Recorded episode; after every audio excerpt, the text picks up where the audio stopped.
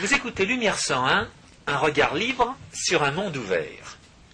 Aujourd'hui, François Guillaume et moi-même, Georges Lannes, vous proposons un échange sur l'absurde théorie des externalités.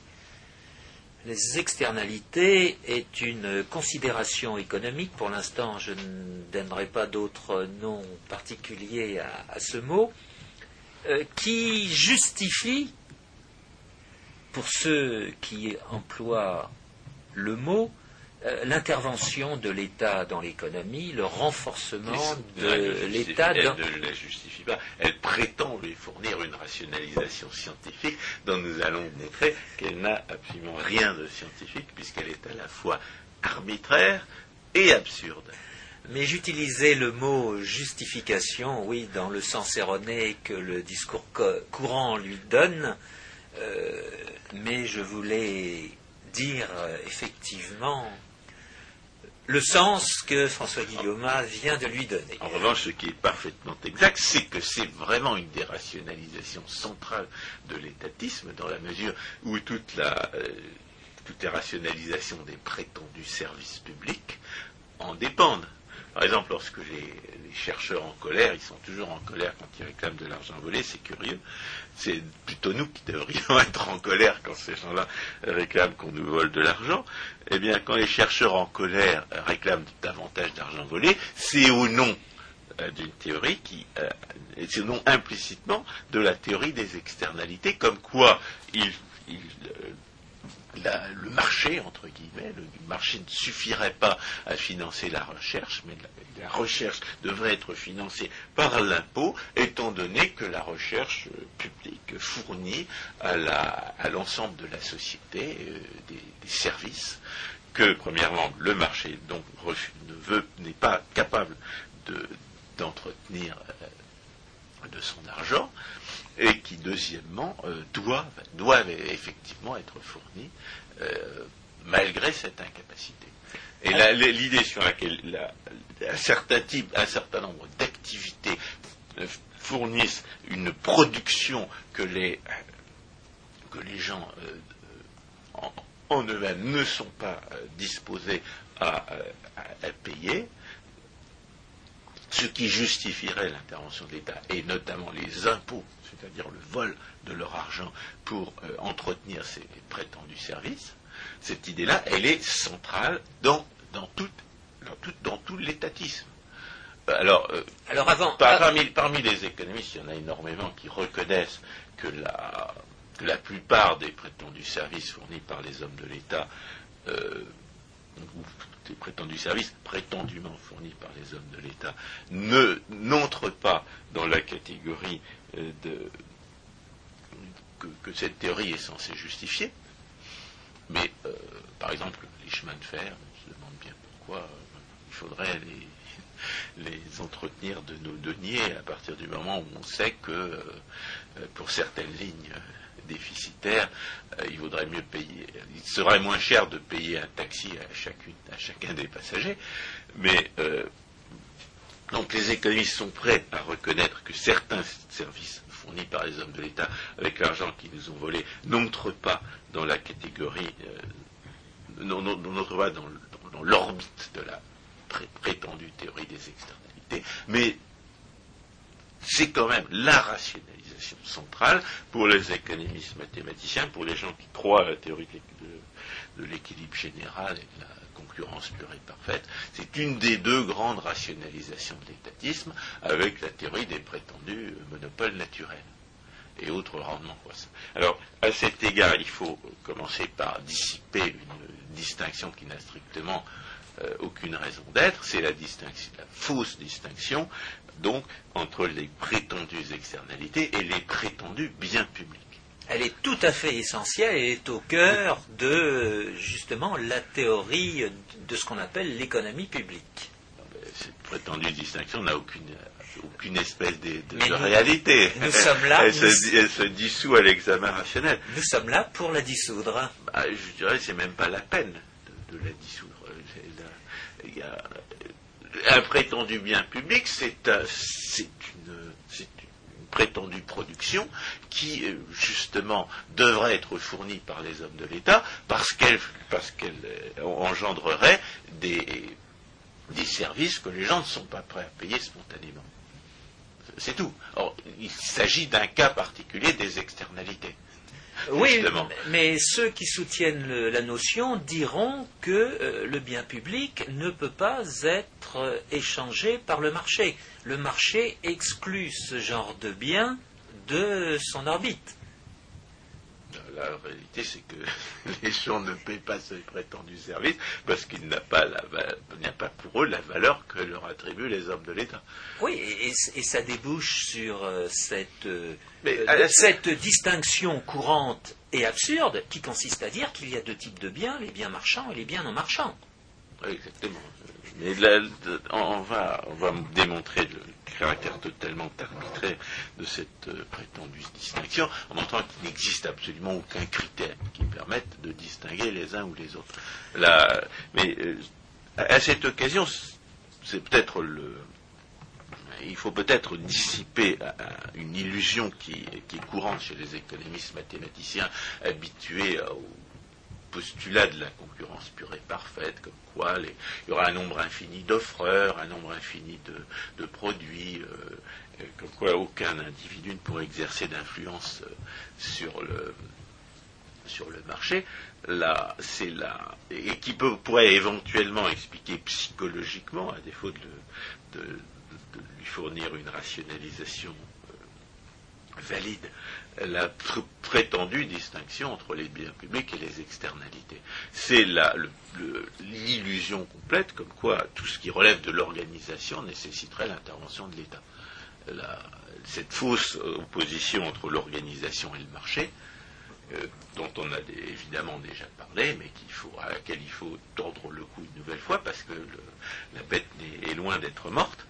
Euh, il est bien évident que toute organisation euh, volontaire, toute organisation à, laquelle on a adhéré d'un commun accord est le produit du marché. C'est un ensemble de contrats. Le, le marché étant l'ensemble des contrats potentiels qui n'ont pas encore été conclus, et l'organisation étant un ensemble de contrats à plus ou moins long terme, qui donne l'occasion à- aux individus euh, d'échanger des produits et des services euh, sur, une, base permanente. Donc opposer euh, l'organisation au marché, c'est, euh, ça a un sens du point de vue euh, chronologique, dans la mesure où l'organisation euh, est un produit ça n'a absolument aucun sens du point de vue normatif. Et Dans, ce sens que l'organisation volontaire est par définition un phénomène du marché.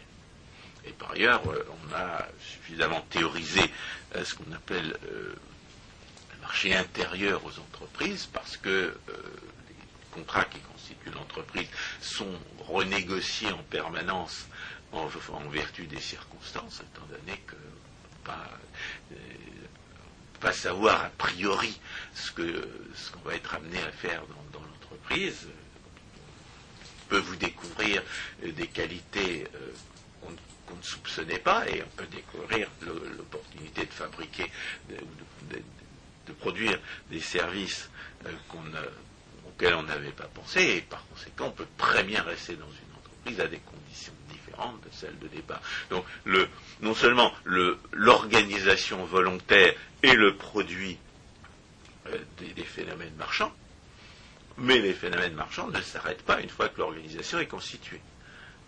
D'ailleurs, euh, le marché, euh, le marché n'est pas si facile à évincer que ça, puisqu'on peut parler de marché politique, c'est-à-dire que les hommes de l'État eux-mêmes échangent entre eux des services et des biens généralement volés, ou euh, qu'ils ont l'intention de voler dans l'avenir, et que ces échanges, euh, quelque part, dans la mesure où les hommes de l'État ont le choix d'entrer ou non en relation les uns avec les autres pour s'éch- s'échanger les, les butins de leur vol, eh bien, il y a effectivement un marché. C'est un marché aux voleurs, mais euh, c'est un marché quand même. Et sans jouer sur La notion de marché politique n'est pas forcément une contradiction dans les termes. Il faut savoir ce qui moralement distingue le marché politique des autres marchés. Savoir que pour l'essentiel, c'est un marché au voleur, mais autrement, le, le- le marché existe parce que le marché, c'est l'ensemble des échanges volontaires euh, potentiels entre les, individus qui constituent la société. Sans jouer sur les mots, ce qui se passe, c'est que dans certains cas, euh, le marché est spontané, n'est pas organisé, et dans d'autres cas, il est organisé. Et je prendrai comme exemple de marché organisé les marchés financiers auxquels on a tendance à se référer en permanence, que sont les bourses de valeur.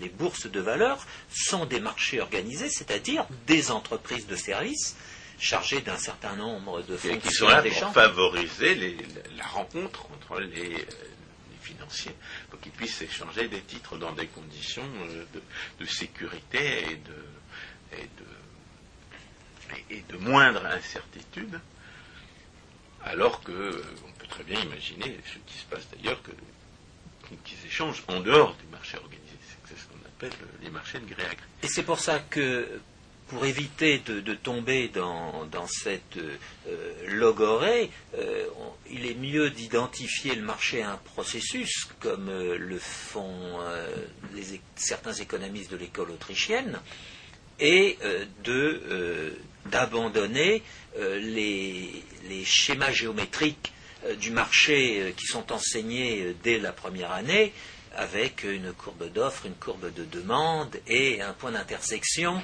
de la courbe d'offre et de la courbe de demande. J'insiste sur ce point car, à sa façon, le mathématicien organise le processus de marché. Cette figure géométrique n'est pas neutre. C'est une organisation particulière sur la base de notions mathématiques du marché. Or, fondamentalement, euh, le- le marché est spontané, le marché évolue en permanence, le marché est ce processus d'échange entre les individus qui est à de, nombreuses facettes.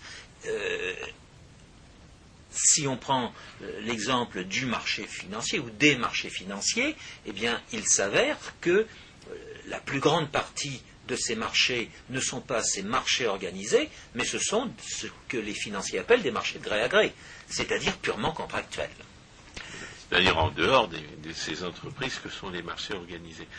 Mais je pense qu'il faut éventuellement décliner un certain nombre des manifestations de la prétendue, de la pseudo-théorie des externalités dans le discours public. Il y a notamment tous, ces gens qui, sous prétexte de développement durable et autres, euh, et autres réchauffismes imaginaires, euh, ou sous prétexte de justice sociale, invoquent la, l'existence de parties prenantes. Qu'est-ce que c'est qu'une partie prenante? C'est un individu qui pense que la, manière dont vous faites usage de votre propriété, la manière dont les entrepreneurs font usage de leur propriété, affecte leur propre satisfaction. Et dans la mesure où ils affectent leur propre satisfaction, où elle affecte leur propre satisfaction, eh bien, ils prétendent dicter au propriétaire, prétendent dicter à l'entrepreneur, prétendent vous dicter l'usage que vous faites de vos biens. La, euh, la notion a une vague plausibilité dans la mesure où on, peut confondre euh, les, externalités négatives, c'est-à-dire le fait que, l'usage que je fais de ma propriété déplaît à un, à un tiers, avec la pollution. Il faut absolument distinguer, de même qu'on a euh, exterminé la distinction entre les prétendus biens publics et les prétendus biens et, les prétendues externalités, il faut clairement distinguer la pollution et les externalités négatives. Si ce que je fais de ma propriété ne fait que vous déplaire, par exemple, je, euh, pour reprendre l'exemple qu'on va éventuellement euh, développer, si je lis euh, des ouvrages licencieux euh, dans ma propriété avec mon argent, et si- vous êtes un, ayatollah ou quelque autre forme de puritain, eh bien, c'est une externalité négative, mais ça n'est pas une pollution. Et la pollution se définit économiquement, non pas comme une externalité négative, c'est-à-dire comme un usage que je fais de ma propriété qui déplaît à, quelqu'un d'autre, elle se définit comme une violation de la propriété. Si vous, si vous êtes propriétaire d'un terrain et si j'y déverse mes ordures, si vous êtes propriétaire d'un terrain et si je fais un boucan de tous les diables à côté, si vous êtes propriétaire d'un, si vous êtes propriétaire de, chez vous et si, ma, si ma fumée vous empêche de respirer, je ne me borne pas à faire de ma propriété un usage qui vous déplaît, j'ai entrepris de faire de votre propriété un usage qui vous déplaît. C'est-à-dire que j'ai violé votre propriété. Alors, la question de la pollution, on peut la, la développer à, d'autres occasions. Mais ce qui s'agit d'établir clairement ici, c'est la distinction entre l'externalité négative, ce que je fais de ma propriété et qui vous déplaît, et la, et la pollution, qui constitue en réalité une violation de votre propriété. Un dommage de la propriété qui justement euh, est géré, est géré par euh, les règles de droit, en l'espèce la responsabilité. Oui, le respect de la propriété. Tout si je, si, je construis quelque chose sur votre terrain, euh, je viole clairement votre droit. la question ne se pose pas en l'espèce. Peut discuter, notamment à propos du prétendu réchauffement climatique, si l'émission de gaz carbonique est une pollution ou pas. Nous, notre solution est claire, c'est que le, problème est imaginaire et les, réchauffistes des menteurs, mais on pourrait imaginer une autre forme de pollution, par exemple la pollution asiatique qui vient, euh, qui vient sur, sur des côtes euh, vierges de toute pollution. On pourrait effectivement se poser la question. Euh, mais euh, ce qui compte, en, raison de cette distinction, euh, c'est que la notion d'externalité est une mise en cause radicale de la propriété privée.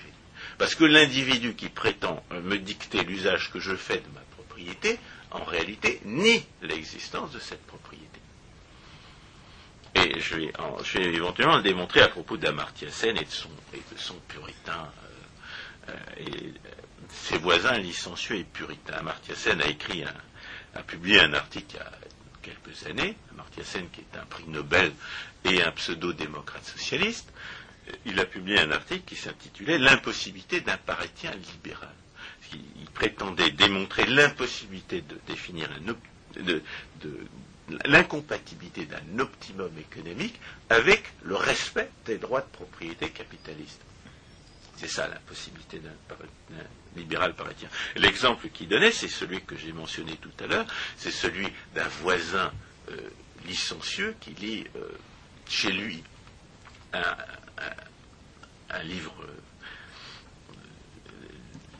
licencieux et son voisin puritain qui, lui, est indigné de voir son le premier, lire, euh, je crois que c'est l'amant de Lady Chatterley, euh, Lady Chatterley qui couche avec son jardinier, comme chacun sait. Donc, le voisin puritain est furieux de voir euh, son voisin lire un roman licencieux, et d'après Amartya Sen, ça démontrerait que le, droit de propriété privée capitaliste est incompatible avec l'optimum économique, puisque l'externalité euh, euh, négative que ressent le voisin euh, puritain est un obstacle, est un écart par rapport à l'optimum économique. Et c'est fondamentalement la,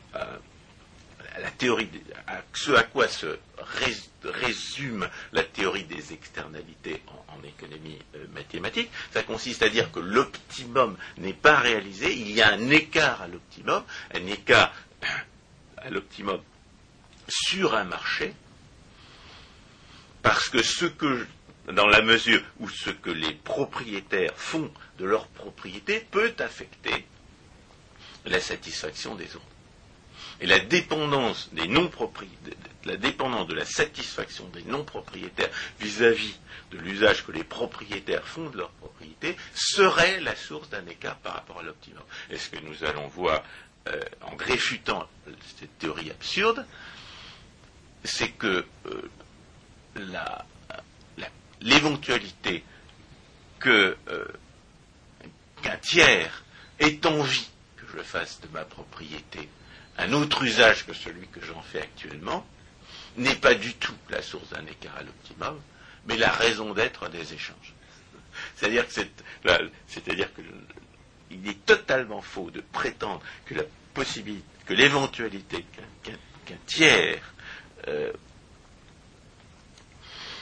considère que sa satisfaction dépend de l'usage que l'on fait de ma propriété euh, est, la source d'un écart à l'optimum. C'est complètement faux. En réalité, comme on va le voir, la, solution se résout par l'échange et cette, cette éventualité-là est justement la raison d'être de l'échange. Étant entendu que tout échange ne porte que sur des droits de propriété, on n'échange jamais que des droits de propriété. ce que je voudrais souligner, c'est que la, la, prétendait démontrer que l'optimum économique était incompatible avec la propriété capitaliste. Mais en réalité, ce qu'il avait démontré, c'est beaucoup plus que ça. C'est l'incompatibilité, c'est l'impossibilité de définir un optimum économique à partir du moment où on met en cause tout droit de propriété. Et pas seulement droit de propriété capitaliste. J'ai mentionné les ayatollahs tout à l'heure.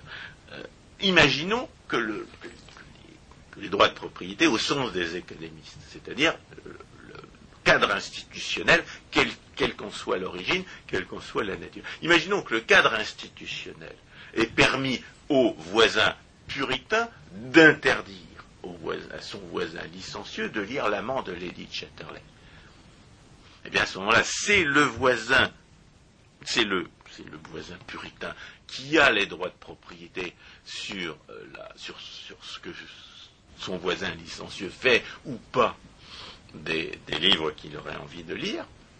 Donc le cadre, le cadre institutionnel est tel que c'est le voisin puritain qui a, euh, qui a la possibilité effective de, de disposer de quoi De la satisfaction de son voisin licencieux.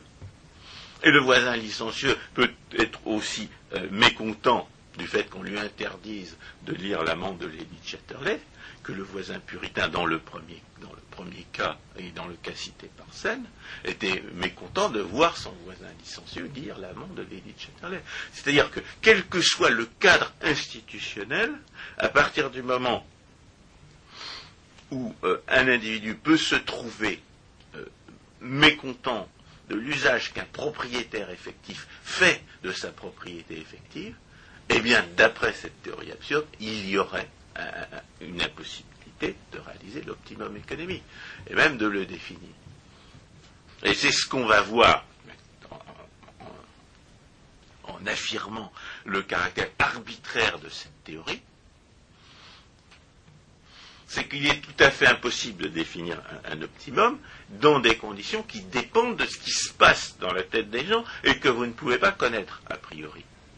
Car ce qui caractérise cette théorie des externalités, c'est qu'en réalité, la manière dont l'usage que je fais de ma propriété affecte la satisfaction des autres dépend entièrement de ce que ces autres-là se sont mis dans la tête. Elle dépend, il n'existe dans la, euh, dans, la nature des actes, dans la nature des produits, dans la nature des services, absolument rien qui soit objectivement constatable et qui permette de prévoir si quelqu'un va se mettre dans la tête, va d'abord savoir si je lis des romans licencieux et, en prendre ombrage. Il n'y a rien dans la nature de la propriété quelle qu'en soit l'origine et quelle qu'en soit la définition. Il n'y a rien dans la nature des propriétés qui permettent de prévoir si quelqu'un va se trouver, plus, euh, plus ou moins satisfait de l'usage qu'en fait leur propriété. C'est la, première, euh, la première réfutation de la théorie des externalités, c'est cela, c'est le caractère totalement arbitraire de la prétendue distinction entre, euh, entre entre la satisfaction de la prétendue, distinction entre la, satisfaction de l'individu propriétaire et la satisfaction des, individus non propriétaires. On ne sait pas qui sont ces individus non propriétaires et on ne sait pas a priori, s'ils vont être contents ou mécontents de ce que le propriétaire fait de sa propriété.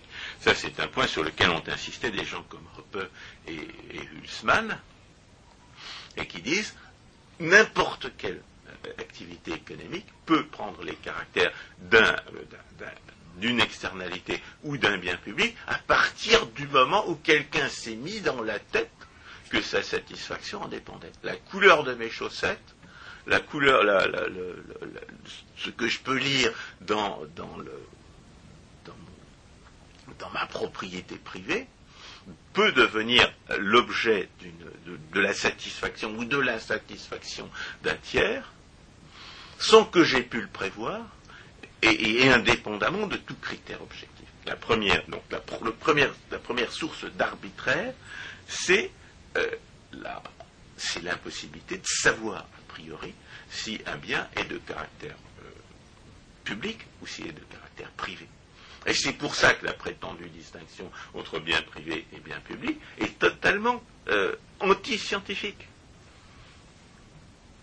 Tout dépend de ce que les gens ont dans la tête. Alors la deuxième source de l'arbitraire, c'est qu'on ne peut pas savoir ce que les gens ont dans la tête, à moins qu'ils n'agissent. Ça, c'est le point sur lequel Rothbard a, insisté. Il n'a pas cessé d'insister là-dessus, notamment en mettant en avant euh, son critère de la préférence démontrée contre les tenants de l'utilité euh,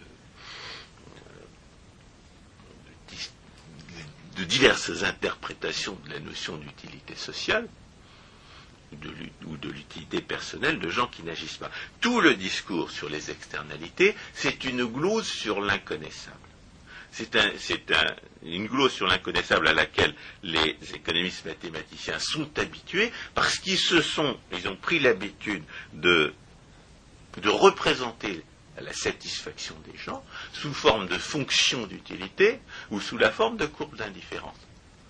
Mais et à force de, se représenter la satisfaction des gens sous la forme de courbe d'utilité, de, fonction d'utilité ou de courbe d'indifférence, ils ont complètement oublié que dans la réalité, la seule manière, le, seul moyen qui vous permette de savoir quels sont les jugements de valeur des gens, c'est de les regarder agir. Et bien entendu, euh, en ce qui concerne les, prétendus euh, biens publics et, la euh, les prétendues externalités, euh, la, tentation est irrésistible pour les étatistes mathématiciens de prétendre faire votre bonheur malgré vous et de vous voler votre argent pour entretenir de prétendues productions que vous, que vous aviez expressément choisi de ne pas subventionner. Vous ne voulez pas qu'on fasse de la recherche sur, des, sujets qui ne vous intéressent pas. Vous ne voulez pas qu'on enseigne des, euh, idées que vous ne partagez pas. Et c'est pour ça que vous avez refusé de donner votre argent à l'enseignement, à telle ou telle forme d'enseignement, à telle ou, telle ou telle forme de recherche. La théorie des, externalités, en l'occurrence, n'est qu'un prétexte pour prétendre qu'en réalité vous voudriez euh, qu'on vous rende ces services-là, mais que pour une raison euh, complètement mystérieuse, le marché serait incapable de, vous les fournir, et euh, à, la suite de quoi, bien entendu, il faudrait vous prendre votre argent contre votre gré et financer ces prétendus services contre vos intérêts tels que vous les aviez exprimés par vos actes volontaires. Donc la, la deuxième source d'arbitraire associée à la théorie des externalités, c'est euh, le fait qu'elle repose entièrement sur, le postulat d'une connaissance qu'on n'a pas. C'est ce, que, ce que Anne Coulter, euh, polémiste et, juriste américaine, appelle euh, supposer qu'on a un ouvre-boîte. Elle racontait l'histoire, pour, illustrer l'irréalisme de ces économistes-là, elle euh, racontait l'histoire de trois naufragés sur une île déserte. Ils trouvent une boîte de conserve avec de la nourriture dedans. Enfin, du moins, c'est marqué sur la boîte qu'il y a de la nourriture dedans, parce que le problème, c'est qu'ils ne peuvent pas l'ouvrir. Ils ne peuvent pas l'ouvrir parce qu'ils n'ont pas d'ouvre-boîte. Et alors, euh, le physicien explique que si on chauffe suffisamment la boîte eh bien, son contenu va se mettre à bouillir et elle a des chances d'exploser. À ce moment-là, elle sera ouverte, on pourra récupérer ce qu'il y avait dedans. Le chimiste lui dit, on va essayer de provoquer la corrosion de la, de, la boîte à des endroits appropriés, ce qui permettra de, l'ouvrir à, terme. Et l'économiste dit, supposons que nous ayons un ouvre-boîte, eh nous sommes là exactement dans la situation de l'ouvre-boîte euh, qu'on n'a pas et dont on prétend qu'on l'aurait. La théorie des externalités suppose qu'on peut savoir quelle est, la qu'on peut, peut discourir et qu'on peut, peut agir sur la foi d'une connaissance qu'on n'a absolument pas sur l'utilité des gens qui n'agissent pas. Parce que ces théoriciens euh, s'intéressent aux résultats parce qu'ils font abstraction des actions qui ont conduit à ces résultats. Ah oui, le, problème c'est que qu'on a justement qu'une seule possibilité de savoir quels sont les jugements de valeur des gens, c'est d'observer leurs actions volontaires. Et c'est contre les actions volontaires des gens que l'on va invoquer cette glose sur l'inconnaissable qui prétend qu'on pourrait connaître la satisfaction des gens qui n'agissent pas. Donc il y, a une, imposture, il y a un charlatanisme délibéré dans cette, euh, dans cette démarche. Il y a une reconstruction à partir de résultats, de prétendues préférences, de prétendues indifférences, et le cas échéant d'une action. Eh en l'occurrence, les résultats en question, c'est souvent que les gens ont choisi de, Ne pas, de, Ne pas, entretenir de leur denier des activités qui leur paraissent inutiles, voire nuisibles. Bon, euh, il ne suffit pas d'observer ce résultat-là pour en déduire qu'il faudrait entretenir les, prétendues productions en question. Oui, mais c'est là où justement la démarche est le plus critiquable. C'est avoir la prétention de déduire d'un résultat euh, une action, une préférence ou une satisfaction, alors qu'il n'y aurait qu'à observer l'action. Mais, ça me rappelle ces gens qui prétendent avoir des droits imprescriptibles sur un territoire sous prétexte que les la principauté dont ils se prétendent euh, les successeurs, y aurait subi une défaite militaire il y a plus de 600 ans. À partir du moment où on constate que les gens ont choisi de ne pas payer euh, tel ou tel service, c'est qu'ils n'en veulent pas. L'argutie comme quoi le marché serait incapable de fournir le service en question, on en a fait tiers justement en montrant que le marché est parfaitement capable d'organiser euh, le financement et la, et la, et la proposition et les propositions contractuelles qui permettraient de, financer les, services si les gens en voulaient véritablement. C'est l'argument comme quoi le marché serait incapable d'organiser le financement d'un prétendu euh, bien public et, complètement ridiculisé par l'existence d'Internet qui réduit les coûts de l'échange. Et de toute façon, comme la, plupart de ces gens raisonnent comme si l'information était gratuite, euh, de toute façon, ces, considérations-là n'ont strictement aucun sens dans leur, euh, dans leur euh, représentation de la réalité. Oui, elles sont, cette idée comme quoi le marché serait incapable d'organiser le financement d'un service collectif, elle est réfutée par leurs hypothèses même. Elle n'est pas seulement réfutée par les faits, qui montrent par exemple que l'enseignement pendant des siècles a été assuré sans voler d'argent, mais elle est réfutée aussi par, euh, par leur propre postulat. Et on va justement trouver, euh, quand on va démontrer l'absurdité euh, formelle de la notion d'externalité, on va montrer que justement la notion d'externalité est contradictoire avec les postulats de départ des modèles dont on prétend avoir tiré la théorie. C'est-à-dire que ce sont des gens qui, littéralement, pour reprendre l'expression de Heinemann, volent les, concepts dont ils se servent, en l'espèce le droit de propriété. Mais avant, avant d'en arriver à ce point, euh, un autre, euh, une autre façon de s'exprimer qu'ils auront consistera à dire que les gens ne savent pas. Et parce qu'ils ne savent pas, eh bien, euh, ils n'iront pas euh, acheter tel ou tel bien. Mais immédiatement, il faut se rendre. Il mieux parler de service. Parce que, ou de service. Parce que l'externalité, par définition, un service. Mhm. Mais immédiatement, il s'agit de leur répondre oui, mais dans les hypothèses de votre théorie, vous excluez l'ignorance. C'est exactement ce que je viens de dire. Dans les hypothèses de leur théorie, ils excluent euh, l'explication qui seule permettrait de, rationaliser la, thèse, comme quoi le marché serait incapable de fournir le service en question. C'est tout à fait exclu par leur théorie même. C'est le, premier exemple de contradiction. Mais, ce n'est pas le plus grave. Plus grave, c'est leur manière de traiter le droit de propriété, à la fois comme s'il existait et comme s'il n'existait pas. La, troisième source de l'arbitraire à propos de, l'externalité, c'est que l'intervention de l'État est en elle-même toujours contraire aux critères de l'optimum économique qu'ils ont reconnus et dont ils, se réclament. Je disais tout à l'heure que Amartya Sen prétendait démontrer l'impossibilité du parétien libéral. Qu'est-ce que ça veut dire? Ça veut dire que ces, euh, ces, adeptes de la fausse et absurde théorie des externalités invoquent l'optimum de Pareto.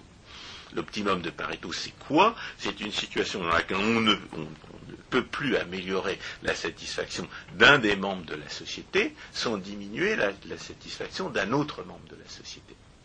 Alors évidemment, comme nous venons de le voir, le problème, c'est que, à moins d'observer que l'action des gens en réponse à une diminution de cette satisfaction, on ne peut pas savoir euh, si la satisfaction des gens euh, diminue du fait de la, l'accroissement de satisfaction d'un autre. Je pense que sur ce point, à l'exception des cas, à l'exception des cas où la propriété est violée. Or, c'est justement ce que font les hommes de l'État. Ils violent la propriété. Sous prétexte d'externalité, les hommes de l'État vont voler les uns et donner le butin de ce vol aux autres. Et à partir du moment où la propriété est violée, c'est par définition que la satisfaction de la victime a diminué. Mais pourquoi est-ce que Pareto avait, inventé son critère. Alors, François, à une émission précédente, on a déjà eu l'occasion, on a déjà eu l'occasion de, parler de ce point, et je suis formel, il y a une déformation fondamentale de la pensée de Pareto. Bah, évidemment. Ces prétendus, ces prétendus euh, successeurs euh, de Pareto n'en sont pas. Ce sont des déformateurs de sa pensée euh, c'est caractérisé aujourd'hui dans la langue anglo-américaine de Pareto Revival dans la décennie 1930, mais cette Pareto Revival n'a strictement rien à voir avec la pensée de Pareto, je fais allusion en disant cela à euh, son livre d'économie politique euh, qui fait état des cours qu'il donne à Lausanne dans la décennie 1890. Et justement, Pareto le vrai optimum de Pareto, c'est euh, la situation qui résulte de l'action libre des individus. Et supposer l'intervention de l'État. La dénaturation va constituer, consister justement à ne pas tenir compte du fait que j'ai mentionné euh, tout à l'heure, qu'on ne peut pas euh, lire dans la tête des gens le degré de satisfaction qui s'y trouve. La raison d'être de l'optimum de Pareto, c'est qu'on ne peut pas mesurer euh, la satisfaction des gens. On ne peut pas la mesurer parce qu'on ne peut pas ouvrir leur, boîte crânienne pour, et utiliser un, décimètre, un double décimètre pour mesurer la satisfaction euh, qui s'y trouverait. Et on ne peut pas, euh, ne peut pas mesurer la satisfaction parce que la satisfaction n'est pas une grandeur mesurable. La satisfaction, c'est quelque chose qui qui se traduit par des actes, qui se traduit par des préférences. J'agis de telle manière plutôt que, que, de telle autre, et c'est la seule chose qu'on puisse savoir. Et la raison d'être de l'optimum de Pareto, la raison pour laquelle il définit l'optimum économique, l'utilité sociale, il ne définit pas l'utilité sociale maximum, mais ses successeurs le feront, l'utilité sociale maximum est réalisée, dira Rothbard, quand chacun est libre de maximiser sa satisfaction. La satisfaction de chacun étant maximum dans les limites des contraintes auxquelles il est confronté, l'utilité de la société est par définition maximum. Et euh, on a discuté tout à l'heure de la question de savoir s'il fallait ou non utiliser la notion d'utilité sociale. Moi, je pense qu'à partir du moment où il existe une définition non absurde, non, arbitraire de l'utilité sociale, et celle-ci nous ayant été fournie par Rothbard, eh, eh bien, on risque d'engendrer des erreurs ultérieures si on ne le reconnaît pas. Voilà. Alors François, je, rappelle euh, mon, point de vue à cet égard.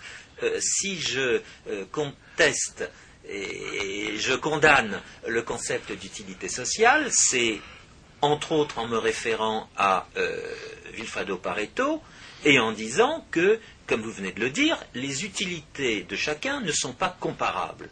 En. C'est là, que va, va porter la, falsification du concept. Le concept lui-même n'est pas faux, mais on, l'a systématiquement falsifié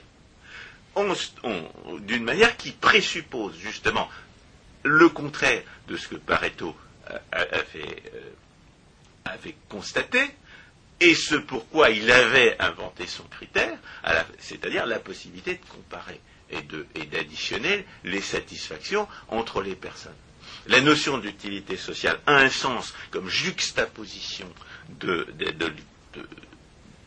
la satisfaction de tous les individus qui constituent la société, quand tous les individus sont libres de rechercher leur satisfaction maximum. Elle n'en a plus aucun à partir du moment où on l'envisage comme une addition des satisfactions individuelles, parce que l'addition des satisfactions individuelles est une notion qui n'a aucun sens. Et la comparaison des satisfactions individuelles n'a aucun sens. Et c'est pourquoi on ne peut jamais, il est toujours totalement fallacieux d'invoquer l'optimum de Pareto, à l'appui d'une intervention de l'État quelconque. Comme le dit Rothbard, l'intervention de l'État est toujours contraire aux critères de Pareto, parce que l'intervention de l'État réduit forcément la satisfaction d'une personne, la victime de cette intervention, dont, elle viole la propriété, et tout en augmentant la satisfaction d'au moins une personne, l'homme de l'État, qui viole cette propriété. Mais étant donné qu'on ne peut absolument pas euh, comparer les utilités entre les personnes, de même que sur notre île déserte, nos trois naufragés n'avaient pas d'ouvre-boîte. Donc il n'y a pas d'ouvre-boîte et on ne peut pas comparer les utilités entre les personnes. Il est donc toujours totalement arbitraire de dire que l'utilité sociale aurait augmenté du fait de l'intervention de l'État. Il est donc toujours totalement anti-scientifique d'affirmer que euh, l'utilité sociale aurait augmenté du fait d'une intervention de l'État, quelle qu'elle soit. L'intervention de l'État, on ne peut jamais dire qu'elle a augmenté l'utilité sociale. Et ça, je crois que même les adeptes de la théorie des externalités, si on leur, si on leur rappelle cette réalité-là, si on leur met leur nez dans ce caca-là, ils sont prêts à le reconnaître. Ce qu'ils ne comprennent pas, en revanche. Et ça, c'est la, c'est le débat qu'on a eu avec Alain Wolfelsperger, c'est que non seulement on ne peut jamais dire que l'intervention de l'État aurait accru l'utilité sociale, mais qu'on ne peut jamais dire que l'intervention de l'État pourrait accroître l'utilité sociale, justement parce que la notion n'a plus de sens à partir du moment où l'État intervient.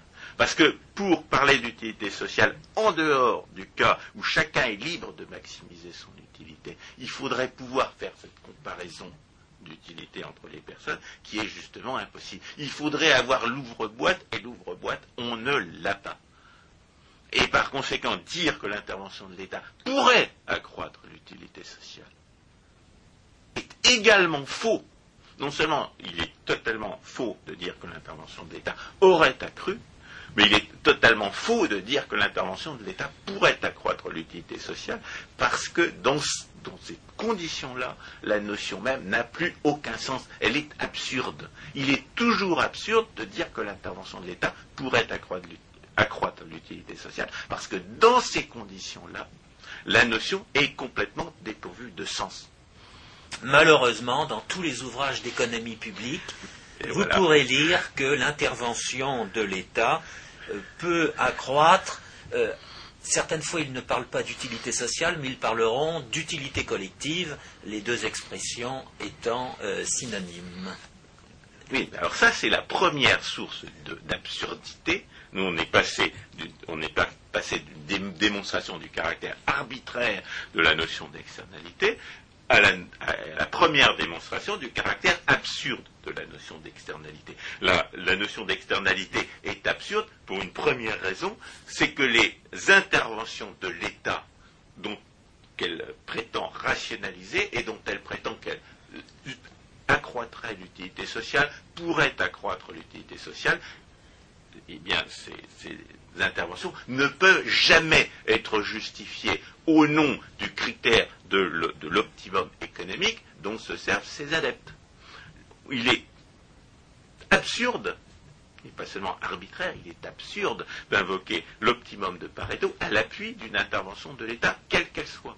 Et par conséquent, dans la mesure où la fausse théorie des externalités sert à justifier, ou en tout cas rationaliser des interventions de l'État, eh bien, elle est, contradictoire pour cette première raison. Mais elle est aussi contradictoire pour une deuxième raison. C'est que la notion d'externalité euh, décrit comme un, écart à l'optimum une situation qui en réalité est est optimale. Et on va d'abord le, démontrer en montrant que la notion d'externalité vole le concept de propriété. Parce que dans les, dans les, dans les représentations théoriques qui, servent de, euh, qui servent ostensiblement et prétendument de point de départ à la théorie des externalités, on est obligé de postuler que la, que la propriété existe. J'ai parlé tout à l'heure de la propriété capitaliste par opposition à la propriété telle que la, au, cadre institutionnel tel que pourraient les imposer les ayatollahs. De toute façon, si vous voulez faire une théorie économique, vous êtes obligé de supposer que les gens sont confrontés à des contraintes de rareté. Ces contraintes, s'il n'y a pas de contraintes de rareté, eh bien, euh, eh bien, il n'y a pas de problème économique. donc la euh, théorie économique n'a plus aucune raison d'être. Et parmi ces contraintes de rareté figure le fait que vous êtes socialement, politiquement, possesseur de certaines choses et, de pas d'autres. En conséquence de quoi, votre, euh, votre problème économique consiste à essayer de tirer le plus grand parti possible des ressources dont vous disposez. Alors, euh, parmi les, autres, contraintes figurent ce qu'on appelle les, contraintes de production, qui tiennent au fait que vous savez faire certaines choses avec ce que vous avez et que vous ne savez pas en faire d'autres. Que la chose soit possible ou pas. Encore une fois, euh, les, économistes mathématiciens ne font pas la distinction, elle est absolument nécessaire dans la mesure où, euh, dans l'espace de quelques décennies, vous découvrez que vous pouvez parler à quelqu'un qui habite à Tokyo, alors qu'auparavant, ça vous paraissait impensable. En d'autres termes, en d'autres termes, euh, si on sait, c'est qu'on a appris à savoir et qu'on vient d'un état où on ne savait pas. là, on rencontre encore la, critique euh, euh, qu'on peut adresser aux économistes mathématiciens qui ne donnent pas de tenir compte de l'information et de l'ignorance.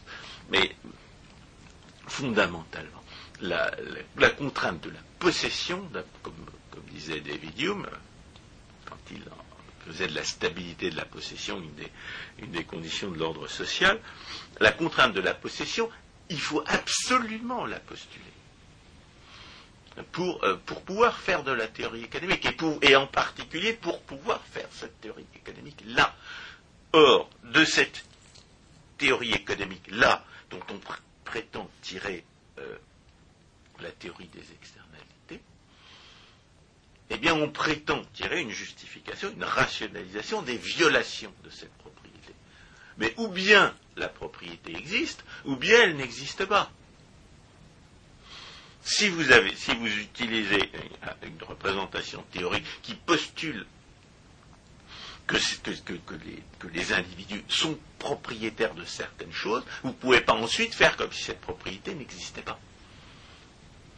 Et il est complètement absurde, il est contraire à la raison d'être même de la, formalisation théorique en économie, de, présenter les contraintes euh, auxquelles l'individu est confronté au départ, non pas comme des conditions de la maximisation de son utilité, comme on dit, mais comme des obstacles à cette maximisation.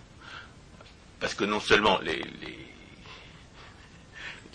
on ne peut pas faire, on peut pas la, théorie n'a aucune raison d'être et aucune existence possible si on ne, euh, si on ne postule pas l'existence de ces contraintes. Mais on ne peut pas, même pas définir la notion de maximisation. À, partir du moment où il n'y a pas de contrainte, il n'y a plus de problème de, maximisation.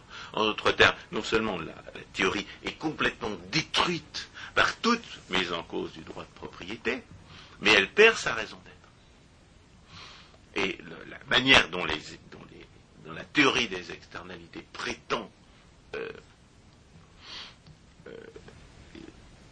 disposer de la propriété des gens qui sont propriétaires implique une contradiction totale qui détruit totalement les, représentations théoriques dont, ils prétendent avoir tiré leur théorie des externalités et par conséquent la théorie des externalités elle-même. C'est une théorie qui est contradictoire pour cette deuxième raison, c'est qu'il traite les droits de propriété à la fois comme s'ils existaient et comme s'ils n'existaient pas. Alors nous qui avons théorisé la loi de Bitur-Camembert, nous pouvons parfaitement imaginer qu'à la différence de ce qui s'est toujours fait jusqu'à présent, apparemment en économie mathématique, on considère les, contraintes de la propriété non pas comme des euh, réalités fixes au départ, mais comme des variables aléatoires. On ne sait pas exactement de quoi on est propriétaire ou pas, on ne sait pas exactement ce que les, autres, et essentiellement les hommes de l'État, vont pouvoir nous voler ou pas.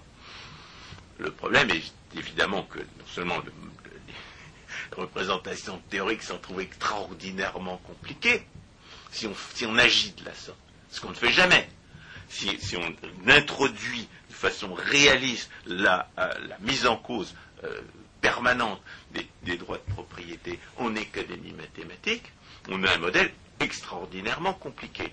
Et, par ailleurs, puisque j'ai cité Bitur Camembert, ce modèle a un inconvénient euh, gravissime du point de vue de l'intention des théoriciens des externalités, c'est qu'il conduit, il doit conduire théoriciens à tenir compte du coût de l'activité euh, prédatrice.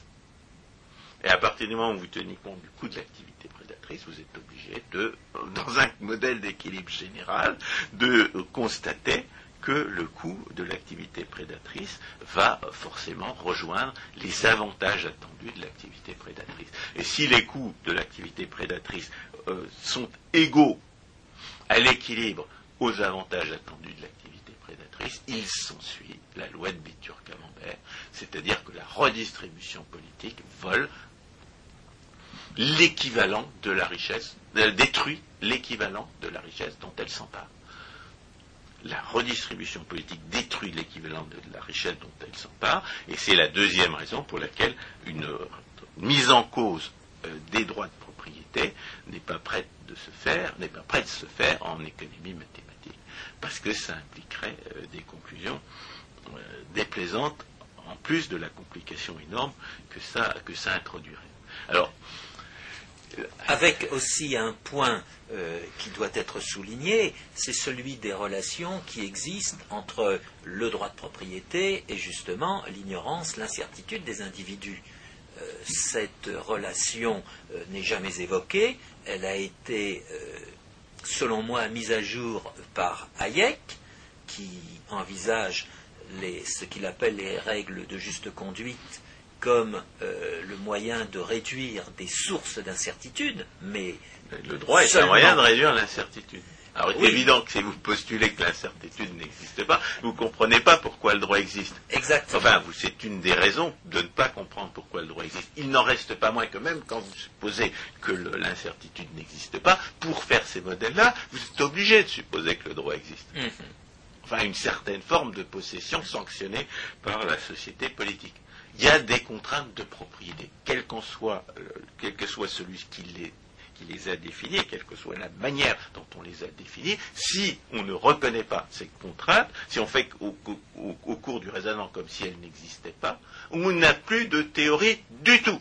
À commencer par la propriété de soi, à commencer par le capital humain qui permet justement de mener cette action. La théorie des externalités n'est pas seulement absurde parce qu'elle prétend rationaliser l'intervention de l'État au nom d'un euh, critère, le critère de Pareto, qui la condamne totalement, elle est aussi absurde parce qu'elle prétend, euh, on prétend la tirer d'un modèle dont elle nie des postulats fondamentaux.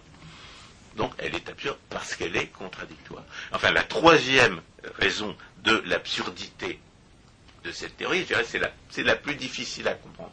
On a, euh, moi j'ai mis des années à comprendre ce que me disait Georges Lannes, savoir que les externalités n'existent pas.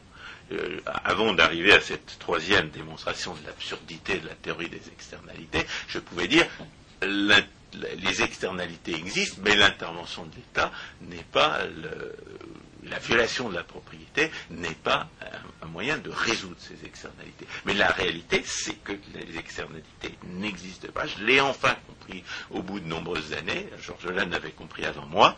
Les externalités n'existent pas. Pourquoi? Parce que ce, que la théorie des externalités décrit comme un écart à l'optimum, c'est ce que j'ai dit tout à l'heure, c'est la raison d'être de l'échange. Si un individu pense que je devrais faire un usage de ma propriété plus conforme à ses désirs à lui, la manière normale pour lui d'agir, c'est de me proposer un échange c'est de venir me trouver et me demander à quelles conditions je serais prêt, moi, euh, à lui permettre de disposer de ce qui est à moi d'une manière qui le satisfasse davantage lui. C'est là. Si euh, il y a si ces, possibilités-là, si ces éventualités-là plutôt, si le s'il n'existait pas, n'existait pas en surabondance, s'il n'y avait pas sans arrêt des gens qui savent que j'ai une certaine, que, j'ai certains biens à ma disposition, certains services que je pourrais leur rendre, et qui pourraient accroître leur satisfaction, si ces éventualités-là n'existaient pas, il n'y aurait pas d'échange, il n'y aurait pas de marché. C'est-à-dire que ce que la théorie des externalités décrit comme, une, comme un écart à l'optimum, c'est la raison d'être même C'est la raison pour laquelle il y a des échanges. Et alors, en ce qui concerne la prétendue, euh, le prétendu écart à l'optimum euh, qui se produit lorsque, euh, eh bien, finalement, le lecteur de l'amant de Lady Chatterley refuse rejette tous les arguments que son voisin euh, invoque et ou éventuellement toutes les propositions que son voisin lui, fait pour l'amener à renoncer à sa lecture scandaleuse, eh bien, qu'est-ce que c'est? Eh bien, c'est ce que la théorie de l'équilibre général décrit comme des situations parfaitement banales et parfaitement identiques à l'optimum, qui sont tous les échanges potentiels envisageable, je dirais physiquement envisageable, que les lois de la nature n'empêchent pas, et qui ne se seront pas faits parce que les deux parties ne seront pas tombées d'accord. C'est ce que la théorie des externalités décrit de façon absurde comme, comme un échec du marché à réaliser l'optimum, c'est tous les échanges qui ne se seront pas faits parce que les parties parce que les parties en cause ne sont pas tombées d'accord pour faire l'échange en question. Et on ne peut absolument pas définir un optimum, quel qu'il soit. On, ne peut absolument pas euh, justifier, expliquer l'existence des échanges s'ils ne surabondent pas les situations que la théorie des externalités présente comme des écarts à l'optimum, c'est-à-dire que ma satisfaction va dépendre de l'usage que toi tu fais de ta propriété. Si ces situations ne surabondent, pas dans la société, il n'y a pas d'échange. Et si les échanges ne se font pas, eh bien, on est dans la situation que la théorie de l'équilibre général décrit comme la, situation la plus banale, et étant donné l'immense prépondérance des échanges euh, potentiels sur les échanges effectivement réalisés, euh, la plus courante, qui, euh, qui est identique à l'optimum. C'est-à-dire que ce que la théorie des externalités décrit comme des écarts à l'optimum est à la fois absolument nécessaire et identique à ce que la théorie de l'équilibre général décrit comme un optimum. En d'autres termes, les externalités n'existent pas.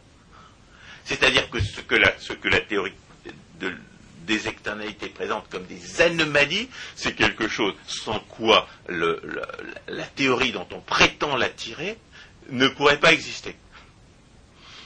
Et ce qu'elle présente comme des échecs du marché, c'est un résultat absolument inéluctable et absolument normal du marché lui-même. Nous avons donc une situation, nous avons donc une théorie qui fait procès à la réalité d'être ce qu'elle ne peut pas être et qui présente de manière totalement arbitraire, comme des écarts à l'optimum, ce, qui va nécessairement se produire à l'optimum, quel que soit, ce que les gens peuvent avoir dans la tête. Donc la théorie des externalités est, littéralement un tissu d'absurdité depuis A jusqu'à Z, depuis les prescriptions politiques qu'elle euh, prétend rationaliser, jusqu'à l'existence même de, ce qu'elle prétend dénoncer, et qui en réalité est parfaitement nécessaire et parfaitement optimale. Euh, inutile de dire, bien entendu, que la conclusion qu'on peut en tirer, c'est que les échecs du marché n'existent pas. Qu'il n'y a absolument aucun échec du marché, jamais. Parce que euh, ce, genre de, démonstration que nous venons faire de l'absurdité de la théorie des externalités serait applicable à la deuxième grande rationalisation de l'intervention de l'État, qui est l'existence l'existence prétendue de monopole sur un marché libre. Alors qu'est-ce qui reste de la démarche euh, des externalités C'est une mise en cause arbitraire du droit de propriété, qui consiste de manière absurde, contraire à la raison d'être même de la théorie économique, à, considérer comme un obstacle à la, production ce qui, est, une condition de la production, et, et la raison d'être même de la, comme je viens de le dire, de la théorie économique. Et ce à quoi se résume cette prétendue théorie, tissu d'absurdité, c'est quoi? Ben, C'est le, réflexe infantile de celui qui croit que le droit de propriété, l'enfant, je dirais, qui croit que le droit de propriété est l'obstacle entre son désir et la tablette de chocolat euh, stratégiquement placée à, côté de la, caisse dans la supérette. Étant bien entendu que l'enfant qui atteint l'âge de raison finira par comprendre que s'il n'y avait pas de droit de propriété, il n'y aurait pas de tablette de chocolat. François Guillaume, merci pour ces explications. J'espère qu'elles vont imprimer la mémoire des auditeurs. C'est une gageure, parce que les gens qui, ont, sucé le lait de la théorie des externalités euh, avec leurs études d'économie, euh, eh ben, ils risquent de mettre autant de temps à comprendre ce que nous venons d'expliquer que nous en avons mis nous-mêmes. Oui, mais il y a. Mais peut-être qu'il y en aura, s'en trouvera un parmi eux qui, aura compris à quel point la théorie est absurde et que effectivement les externalités n'existent pas. Et avec elles, l'irrationalisation de l'intervention étatique. Il y a tellement d'exemples d'actualité euh, auxquels on pourrait rattacher euh, les notions qu'on vient de donner à eux de s'amuser à appliquer euh, ces notions, par exemple, et je, conclurai là-dessus, la, décision du ministre du Logement de revenir sur le droit de propriété vis-à-vis de son locataire forcé par la loi et l'impossibilité dans laquelle il va se trouver d'expulser la personne. Dirais quand même que l'impudence la plus, la, plus énorme dans l'absurdisme charlatanesque à propos de, la théorie des externalités, c'est quand même les gens qui vous volent votre argent sous prétexte de vous rendre le service de vivre dans une société plus, égalitaire. On ne, peut, on, ne peut pas, on nier l'évidence avec plus d'impudence, à mon avis. François Guillaume, merci, chers auditeurs. À bientôt.